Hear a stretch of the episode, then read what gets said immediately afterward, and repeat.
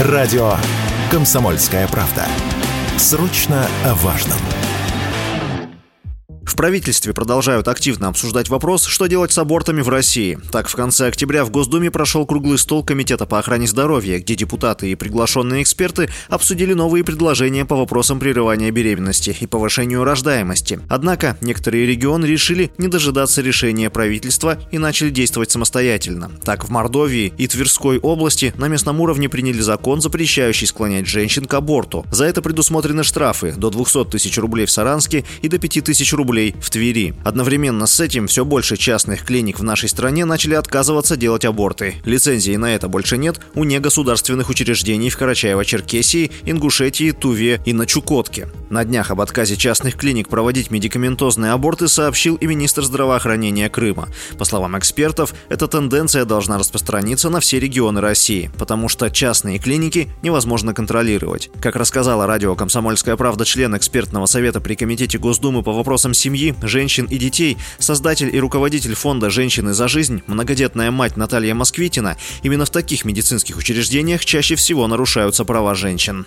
Это очень правильная тенденция, поскольку сейчас частные клиники – это рынок совершенно неконтролируемый. Мы даже толком не знаем количество проданных абортивных препаратов. То есть любой подросток может их купить. Женщина с неуточненным диагнозом, это чревато, например, бесплодием. Ну и самое главное, наверное, это права женщин не соблюдаются в частных клиниках, поскольку ни недели тишины, ни контрольное дополнительное УЗИ, ни разговоры с психологом там не предоставляются. Почему? Потому что частные клиники, они преследуют только одну цель – коммерческую.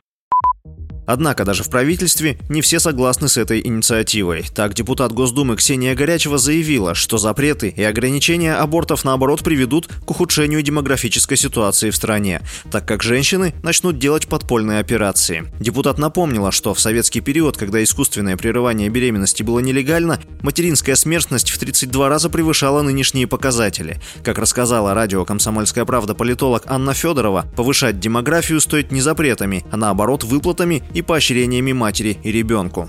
Я считаю, что у женщины должен быть выбор, что делать в ситуации нежеланной беременности. И, конечно, сужение пространства этого выбора – это нехорошо. Я полностью поддерживаю все цели и задачи государства по улучшению демографической ситуации. Просто усилия в этом а, направлении, они должны лежать совершенно в другой плоскости, чем запрет абортов. Например, почему на эту тему высказывался президент многократно. Демографическая Технические задачи, они решаются созданием системы поддержки с первых дней беременности э, там, до 18-летия ребенка. А запретами ничего не нарешать. Согласно опросов ЦИОМ, на начало этого года около половины россиянок в возрасте от 18 до 45 лет рассказали, что не планируют рожать ребенка в ближайшие 5 лет. Чуть меньше 10% женщин и вовсе заявили, что не хотят иметь детей. Василий Воронин, Радио «Комсомольская правда».